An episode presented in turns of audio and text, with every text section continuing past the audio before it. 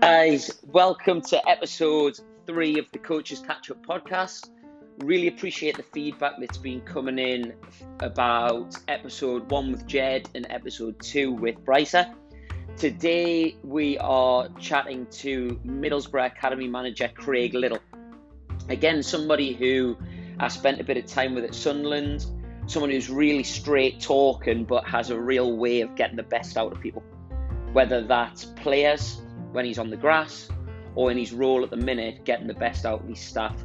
I think hopefully he'll take from it a, a lot about his role, but then also about the trust that you must give to players and staff to get the best out of them on the pitch and I suppose in the academy. So, yeah, we always love to hear back from you. So, any questions you wish for us to pose to our guests, please just get in touch and sit back and enjoy the listen with Craig. See you guys. First of all, thanks for coming on. Appreciate you giving up your your afternoon and, and having a chat with us. No um, first question: Can you give us a quick overview of obviously your coaching journey? Yeah, it'll not be quick because there's that much of it now. I'm getting on a bit, as you know. Um, yeah. So I started. I started at Middlesbrough part time while I was playing. So while I was while I was playing for Darlington in League Two, uh, I decided to get involved with Middlesbrough, coaching under nines and tens. I think it was at the time.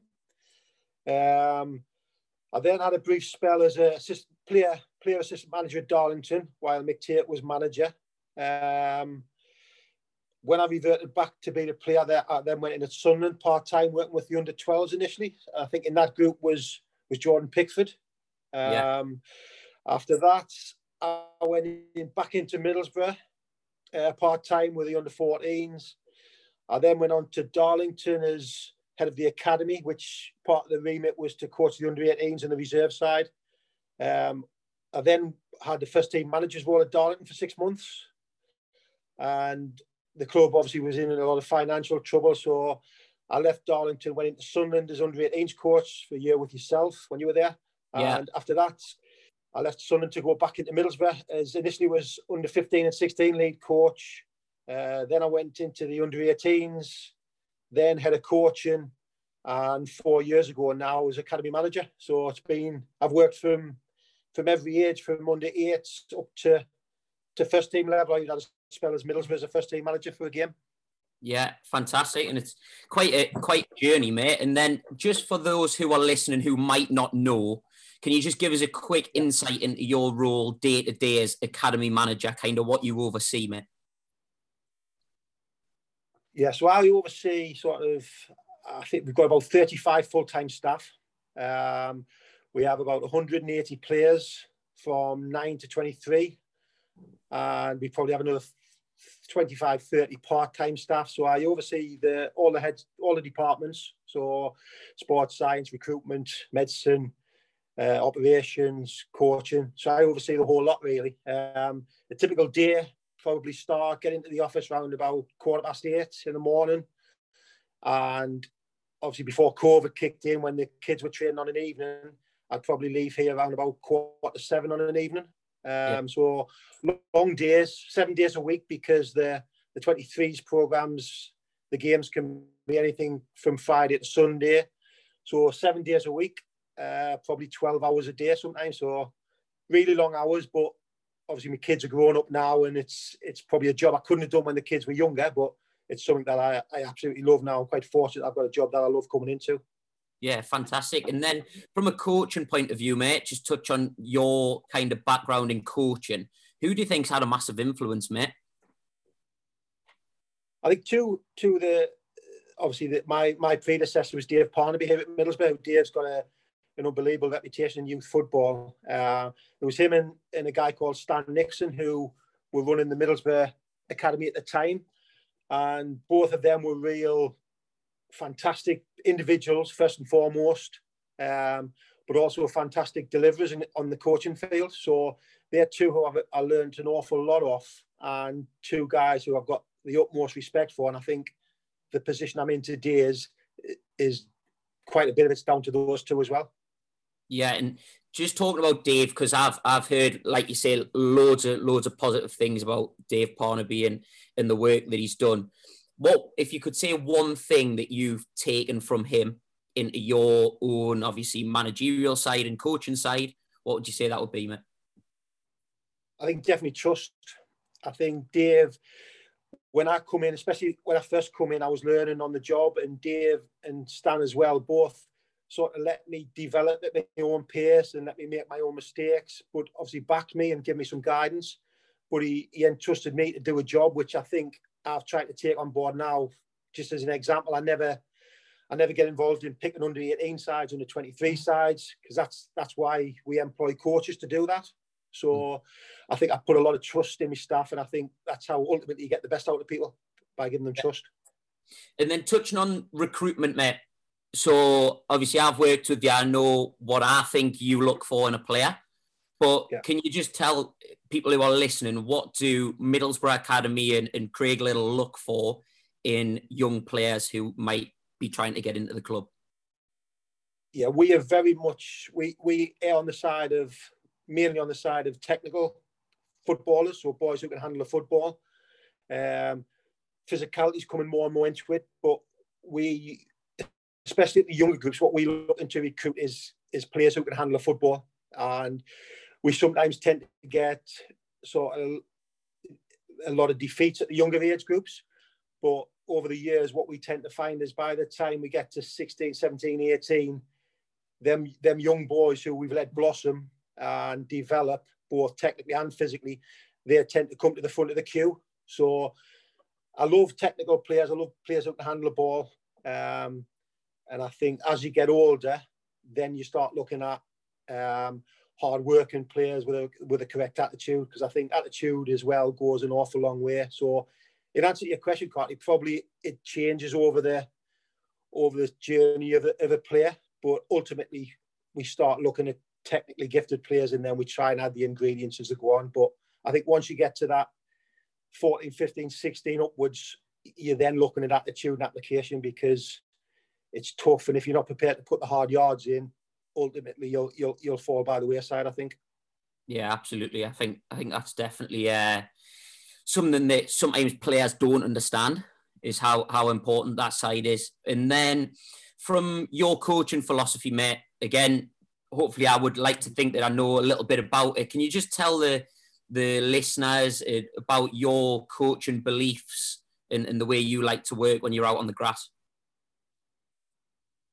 Yeah, I think um, again, like I alluded to before, we like I like players to get on the ball and pass the ball. Um, I like players to enjoy it. I think you've got to enjoy it. I think the if a coach doesn't enjoy it, he's in the wrong game, and I think that reflects on how he delivers his sessions. Um, again, through the different phases. Again, what I what I'm not embarrassed to say is a lot of coaches tend to feel this, but I'm not. Don't be embarrassed to to win don't be embarrassed to be about winning, especially when you get up to the older groups. Yes, we're developing players, but you've still got to have the mindset that you, you need to win. You're in it for a reason, especially when you get up to 16 plus. Um, but certainly, like my teams, to to try and play football in the right way. Again, I'm not a, I'm not a big fan of this new phase where players are getting the ball two yards off the goal line and and lumping it 50 yards and then chasing up the field. It, it's it's false. I think for me, I like players to receive the ball as high up as the pitch as they possibly can and develop it through the thirds that way, rather than this new phase where defenders are getting the ball in the six yard box. That's that's not me, unfortunately. Right, rightly or wrongly, that's just my take on it. Aye, that's why I, I what, I, what I tend to allude to is that we. Yeah, exactly. What I tend to allude is you don't. Out, we will be teaching players the wrong thing because it at Middlesbrough, we're asking our under 18s to receive it in the six yard box, Neil Warnock is not really what he wants. So you've got to get the balance between developing and playing and into what what's required at first team level, I think. Yeah, absolutely. And if you go on Twitter, um, I, I love going on Twitter and have a look. Rarely, rarely post anything, but I love going on and having a look. And you, you're never far away from one of these yeah. arguments between your game based and your your drill based and that kind of argument. Where do you sit on that, mate? Yeah, I think again, I've, having worked with yourself, you probably know my answer, but I think there is a there is a need for repetition and, and drill base, but I think ultimately you you learn better in a game environment. So a lot of our sessions at Middlesbrough, uh, like I say, we do do the drill based stuff, but a lot of it is around game based training. Yeah, and to touch on to touch on parents, mate, parents massive influence on probably every everyone in under your watch, the, all the kids. You said was it 180 kids? Um, that the parents have the biggest. Yeah, yeah. What what can parents do to have a positive influence, mate?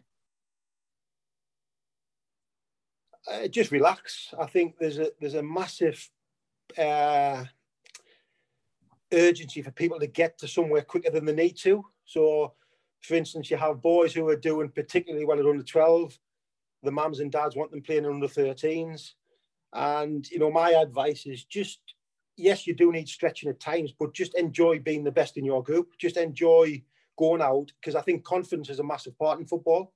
So I always go back to my, my own son's journey. Um, when he was under 12, they were playing him up in the 13s and being the, the person I am, I never got involved. So I would just sit back and watch him playing the under 13s.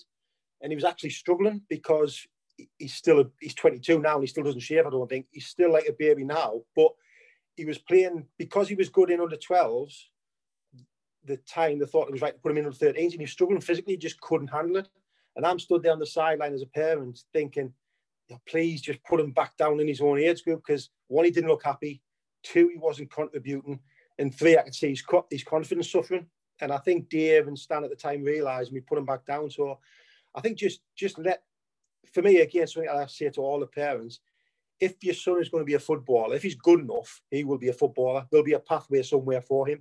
Um, and just try and enjoy the journey because it's tough for, for a parent these days to bring the kids four, five, six times a week to, to the training ground.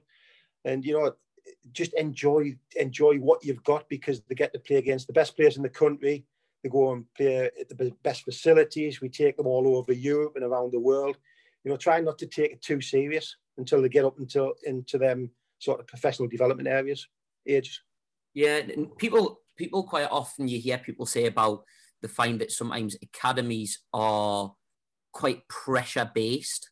Do you think that's true, or do you think that's more parents putting that pressure on and outsiders actually looking from an outside point of view, but not being in there? Yeah, 100% parent based. We don't put any pressure on the boys at all. You know, we there's there's times where we've had to make decisions on boys, and it was the best decision was to pull them out of the environment because they were actually struggling and they weren't enjoying it. And the parents, you could see the parents were heaping tons and tons of pressure on. It was it was the coach's fault. It was the academy manager's fault. And the thing, I, again, something I always say, my job and our job is to produce players. We we don't get any any credit. We don't get any joy out of anybody who we have to release or who doesn't actually make it because at the end of the day, anybody who comes into the system, we want them to be professional footballer. But like ultimately, as everybody knows, them the players who come through are few and far between. Yeah, and and what would you say Middlesbrough are doing for those players who don't become a footballer? So when you get yeah. to those high ages in the scholars and and then unfortunately they get that meeting where they get getting released, how are Middlesbrough supporting those guys? Yeah, so we are, we have got I've got a player player care transition team which I uh, chair every three or four times a season.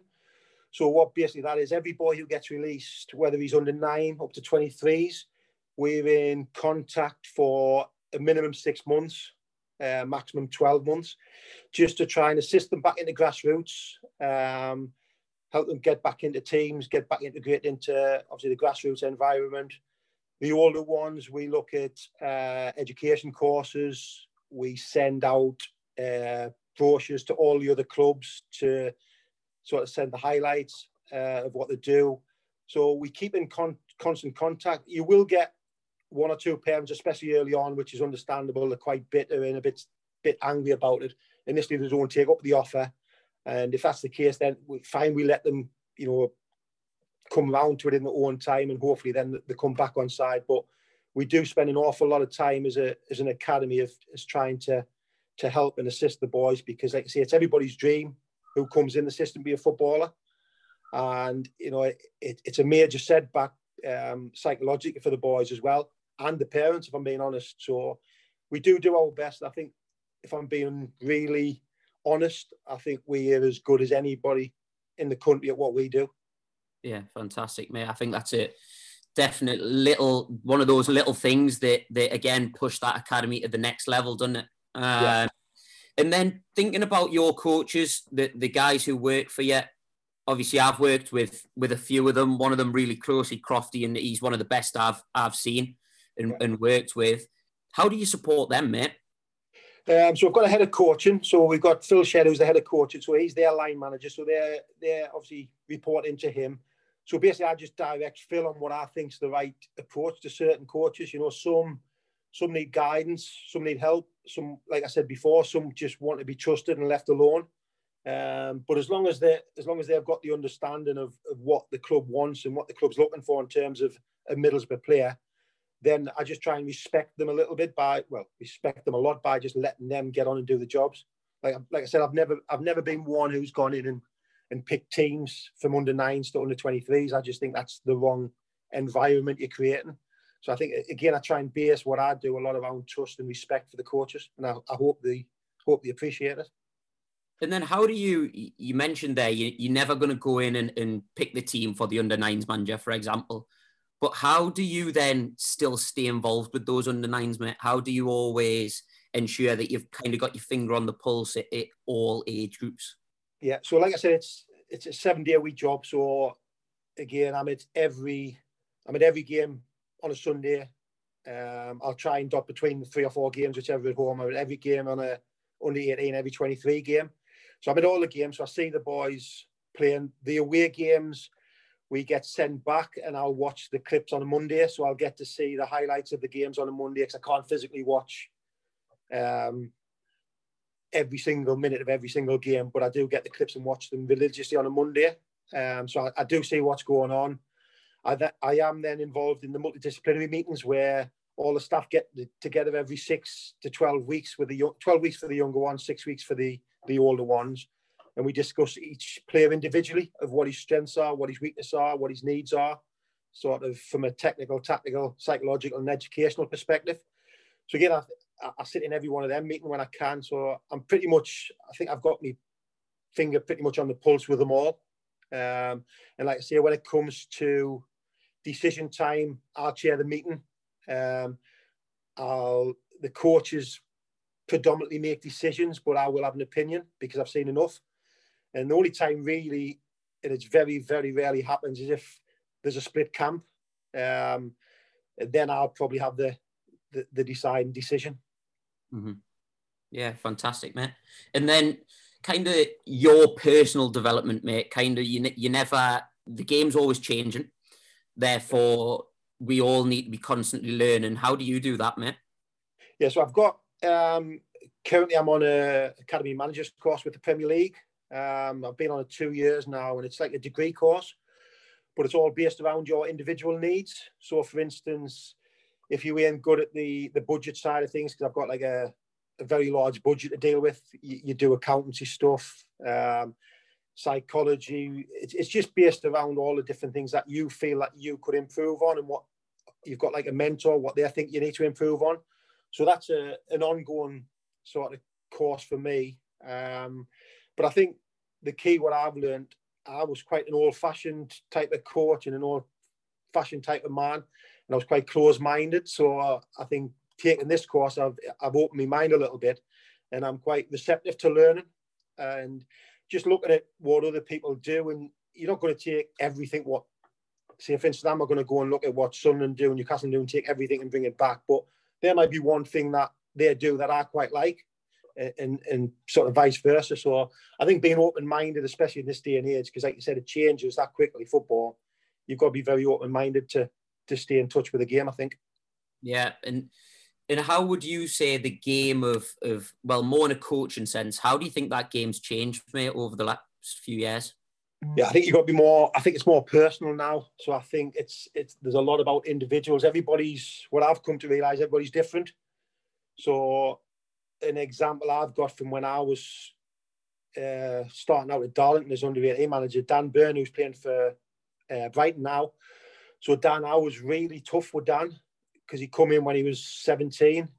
They come in and I was on to him constantly. And I remember Dan after one Saturday coming to see me and he said, I'm lost. I just don't know what I can do to make you happy anymore. You're just always on my case. And I said, all you need to do, Dan, is head it, kick it, and get the ball and pass it to somebody simple. I said, just do that for the next 68 weeks and you'll be fine. And I said, the minute you the, the minute you're the minute you've got a problem is when I stop demanding from you. I said, but then then I'll give up because there's no hope for you. And then the kid's rise was incredible. Not down to me, by the way, down to himself. Um, his rise was incredible. He just got his confidence up, and I think me rollicking him kept on kept him on his toes, kept him going because he was quite a laid back kid. And then I think he just grew into it. Um, so he's like one example where there's another example where, for instance, like a Curtis Main, who I think Curtis has just left Aberdeen now. Curtis wasn't one who you could give a, a bollocking to. You had to cajole and put your arm around Curtis to get the best out of him. So I think it's it's just the more the more develops, I think it's more about finding out what makes individuals tick and make players tick to get the best out of them. Yeah. What what three words would the players describe you as, mate? Uh, if you go back to Danny, would say aggressive, loud, in my face. um, nowadays, I'm actually, believe or not, I'm pretty relaxed with everything. I used to, when I was 18's coach, I'd used to, especially Middlesbrough, I'd go in the dressing room and you'd see three or four of them lying on the on the bench, want to be asleep, want to be playing on his game. And it used to really drive me mad because it was time wasted for me. Now, if I go in there and they're doing it now, I'm just chilled out. I'll have a smile and a laugh with them. And I always say it, but in two years' time, don't come and knock on my door and say, you know, the club haven't done this, the club haven't done that, because we put everything in front of you, and it's up to you to drive it on and to take the to take the ownership on your on your program.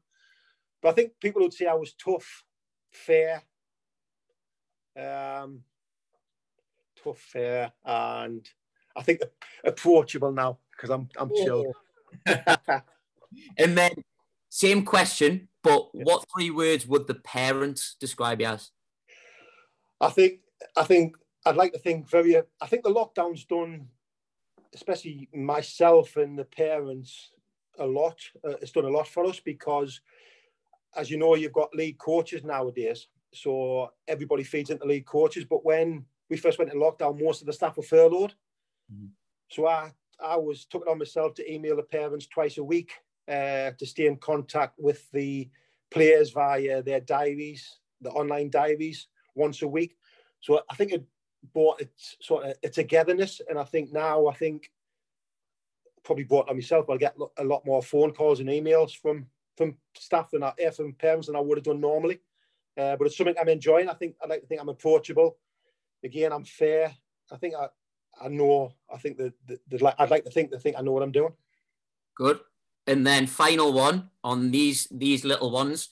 Three words that your coaches would describe you as, mate. Oh, um,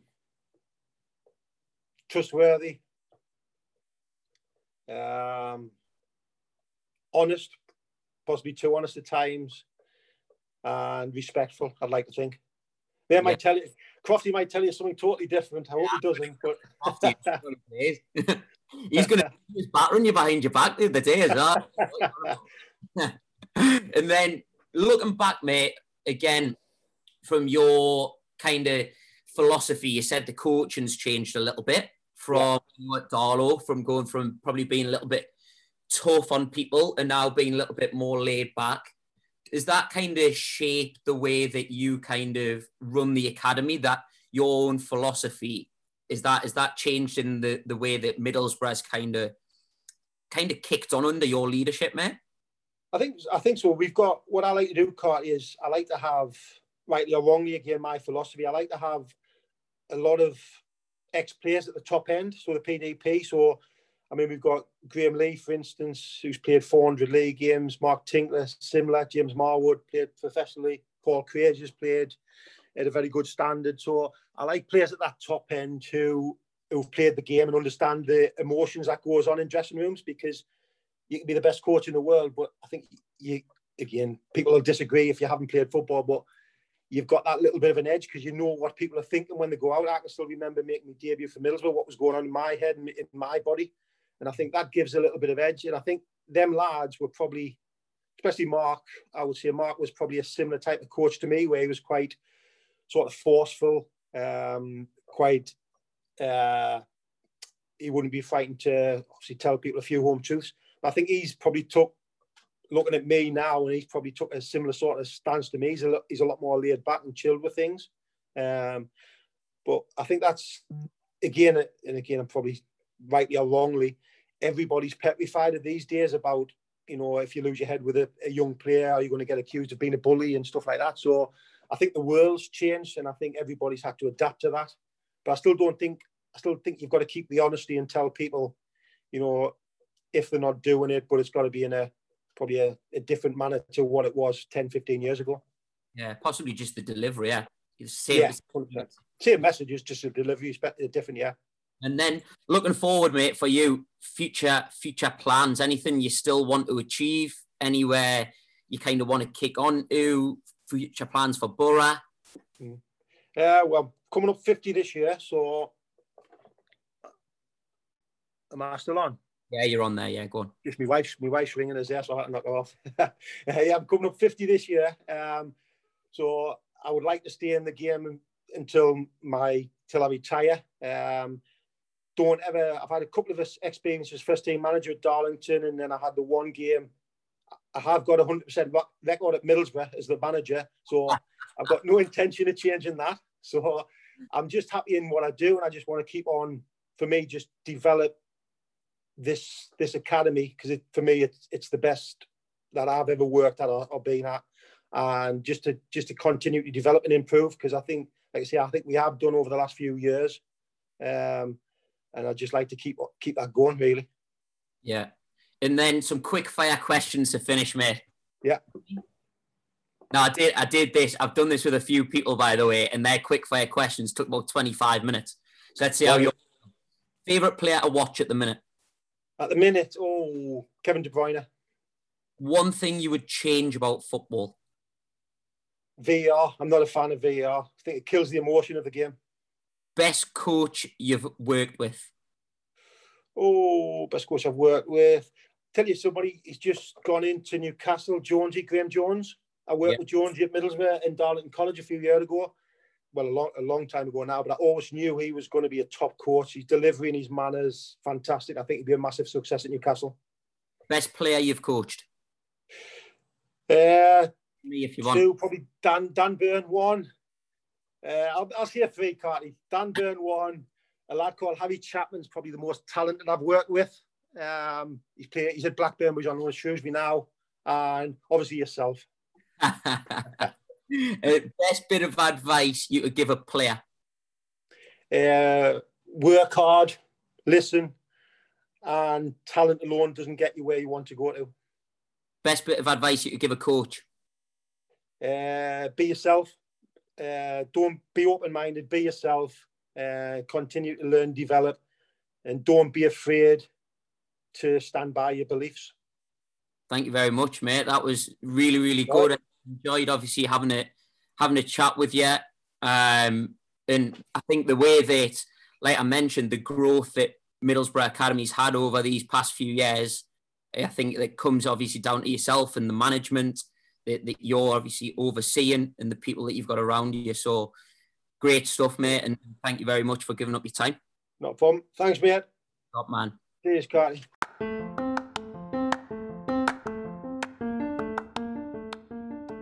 So that's that.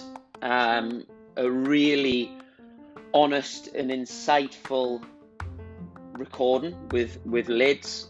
Um, again, someone who I really admire in the way that not only he's developed his career, not only the way he coaches, but the way he is as a person with players and, and staff. Um, again, we would love any feedback, so please get in touch if you have any and we'll be back again next week with a recording with Ben Kopp, the uh, lead foundation phase coach at Sunderland. Okay, look forward to hearing from you all soon and stay safe, guys.